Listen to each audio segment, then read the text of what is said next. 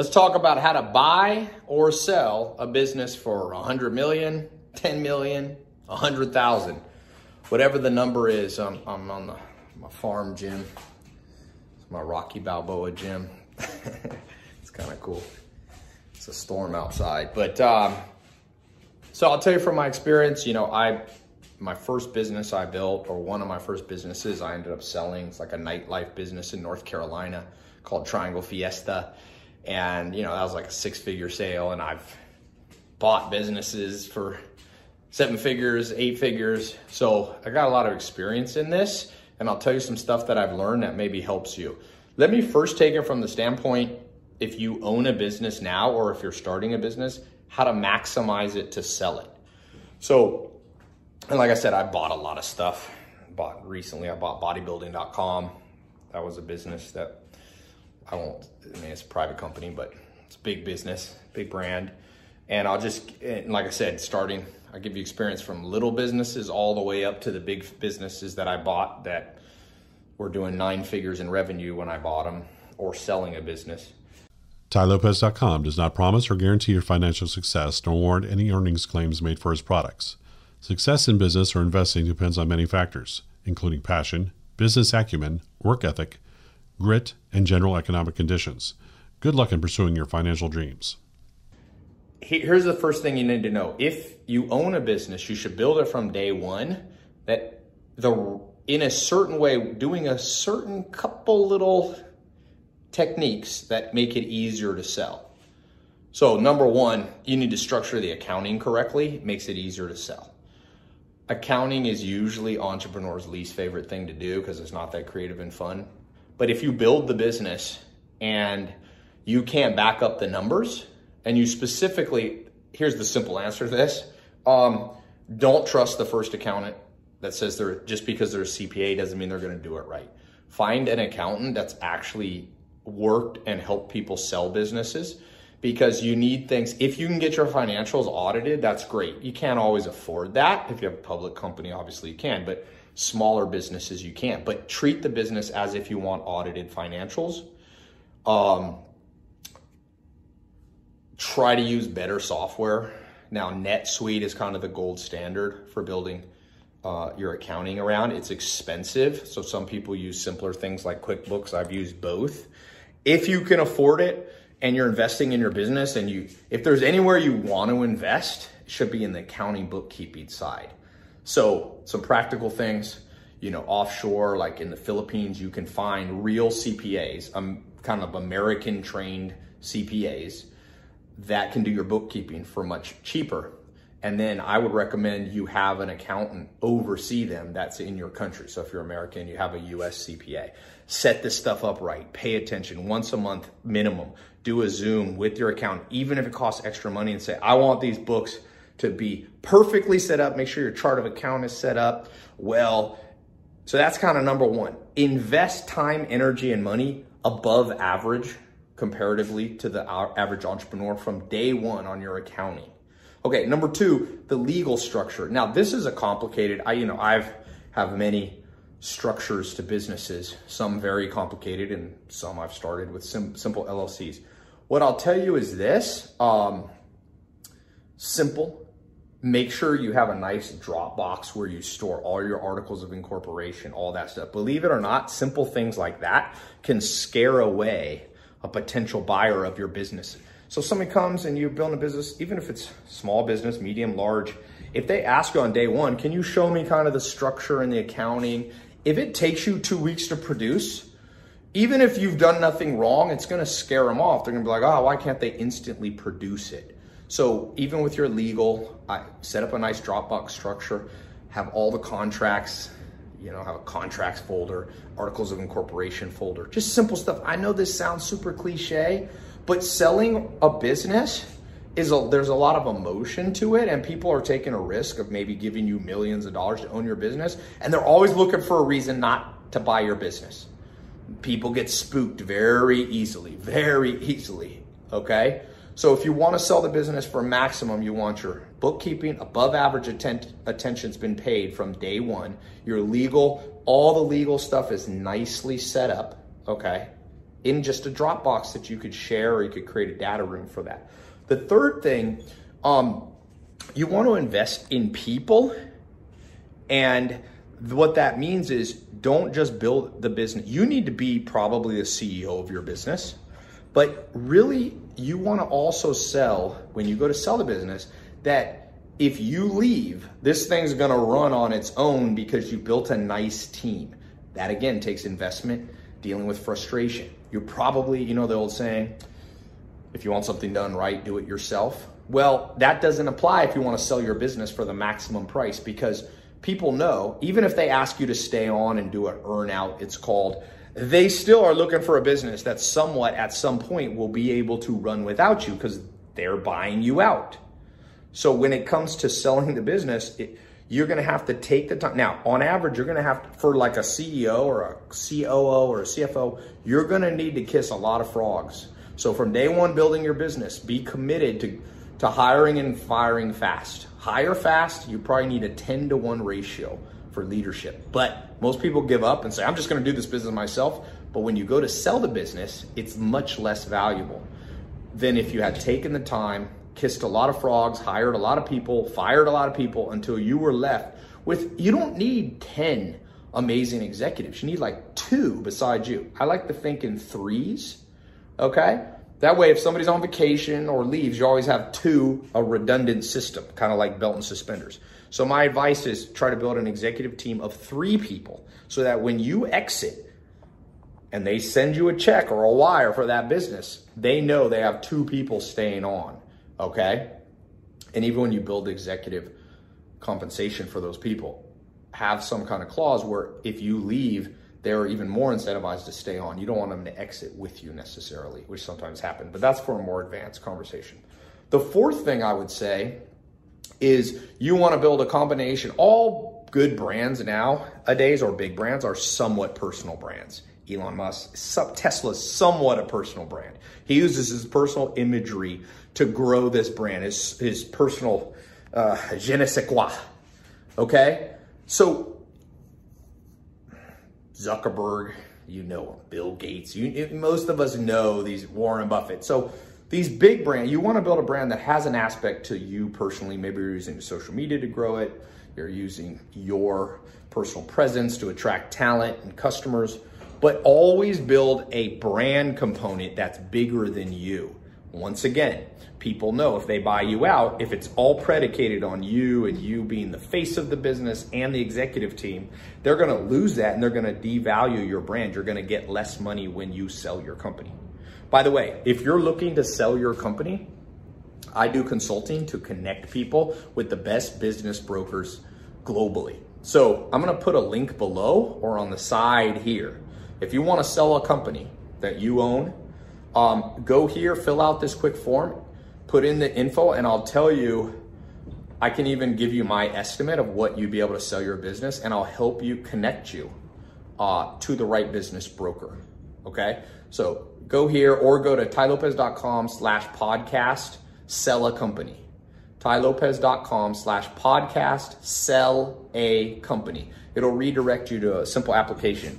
Let me give you I, I don't always have time to do every one, but um, I can give you, if you've got an established, if you've got a new business, never made a dollar, don't go to this website. But if you've got a business, even if you're only doing a hundred grand a year or a million, I've helped people find the right business broker. I'm working on one of my followers, they had a family business.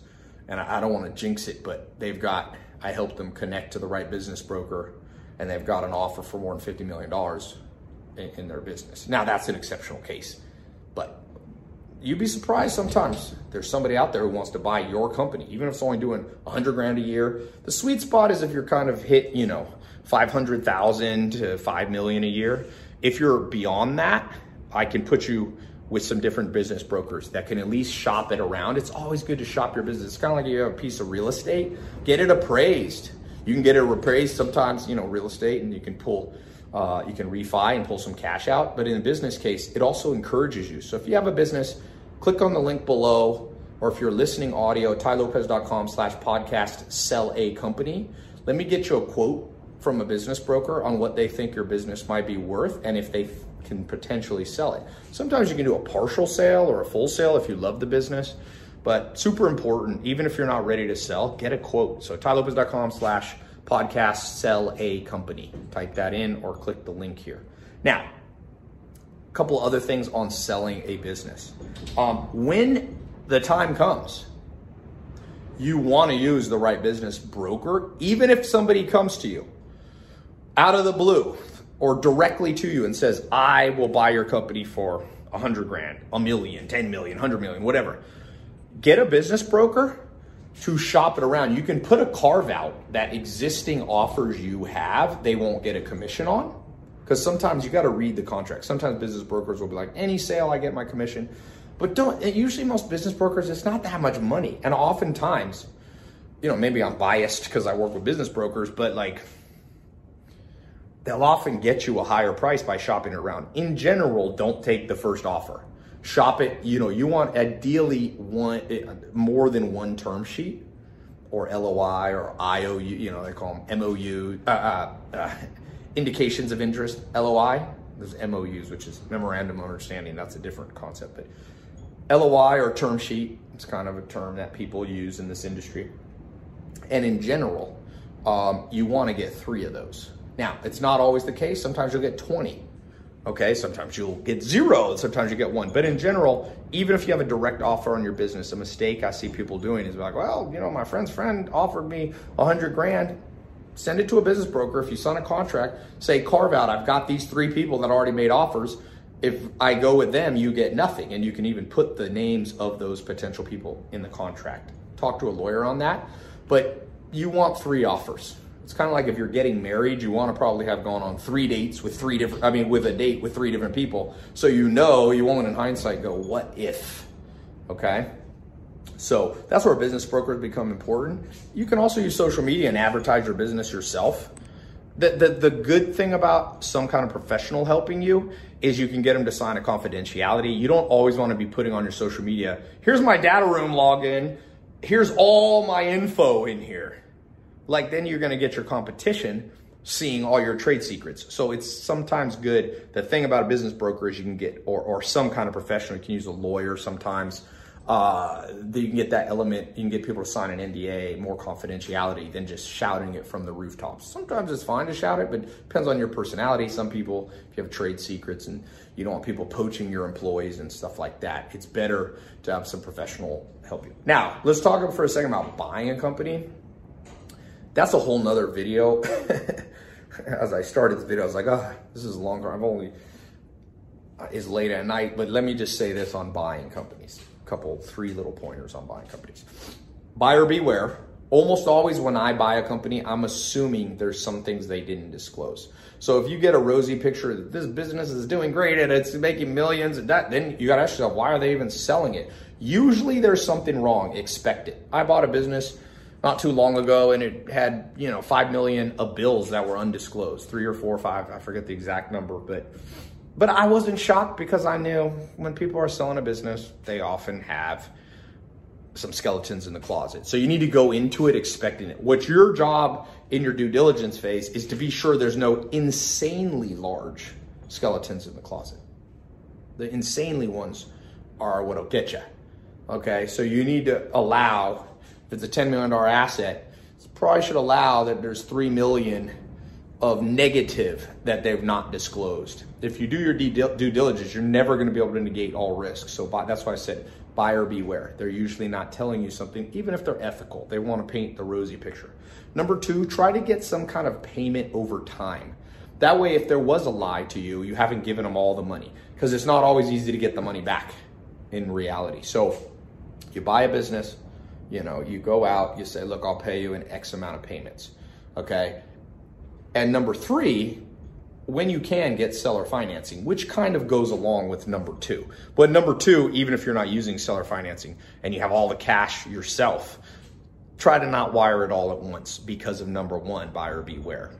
So that's a simple way to protect you that sometimes is better than all the legal contracts in the world. Um, you know, number three, get a seller note. That's where they, let's say a business is a hundred grand, you give them 20 grand up front and they finance it and you pay them in payments the rest of the 80 grand. That accomplishes number two and uh, spreads the risk. And also there's an element of leverage there, which can be okay. And try to not, number four, don't, you know, in general, don't personally guarantee that seller's note so that if you find out the business is junk and you've made some payments, you can cut your losses, they'll get the business back. Now, this is more intricacy if you're using the business as collateral. Not everybody will do this, but Anyway, if you want to buy a business, you can also, I can connect you with business brokers. So same link I'll put in the corners or below here or tailopez.com slash podcast sell a company. That'll take you to the same, uh, sorry, tailopez.com slash buy uh, podcast, buy a company. tailopez.com slash podcast, buy a company. That'll take you to the link to where you can fill out what kind of business you're looking for. I can connect you with business brokers globally that you can kind of see, you know, if you want a restaurant, a laundromat, a car wash, an online business, an Amazon business, there's brokers out there that specialize. And sometimes it makes sense to buy a company to kind of supercharge your business. You can buy, I would recommend, you know, you want to buy a business that your current staff, your current expertise another business in the mix doesn't confuse it. It's syner- it adds a synergy. There's a lot of, you know, efficiencies of scale. So try to look for something. If you want a business broker, I can connect you to one. So yeah, you know, buying businesses is the kind of final frontier of business. You look at, you know, Louis Vuitton, wealthiest guy in the world. He bought like 50 or 60 companies to build his empire. Elon Musk bought Tesla. You know, he didn't build it from scratch. So there's a power in buying a company. It's a power in selling a company. Elon Musk sold his first company for, I think, 20, 30 million bucks. That leverage, that, that gave him the power to do his next thing. So, you know, business, falling in love with your business is good, but it's okay to be in the mentality of, you know, you build stuff, you sell it, and you maybe buy something else or build something from scratch. That kind of fluid understanding of, of a business. And a lot of entrepreneurs get so attached to one business kind of lose perspective. It's okay if you build a business and it's your baby, but it's also okay to add on by buying other businesses that other people built. And it's also okay to sell a business, you know, but get a quote so you at least can do the math and do the, you know, you could compare the cash you're going to get, the net present value kind of calculation, which tells you, am I better keeping it and getting profit every year from my existing business or am I better selling it and getting a large lump sum now? Even if it's a discounted number to the future flow, uh, the future sum, the sum of future cash flows.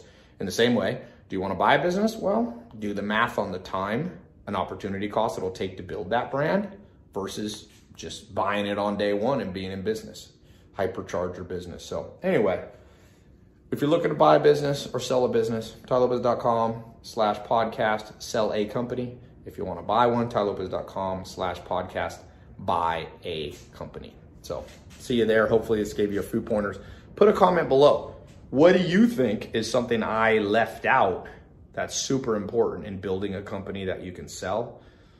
Or leave a comment on, you know, what's something I left out that's super important when you go out to buy a company from your experience. So I'm gonna hit the finish up the gym here. Too much talking.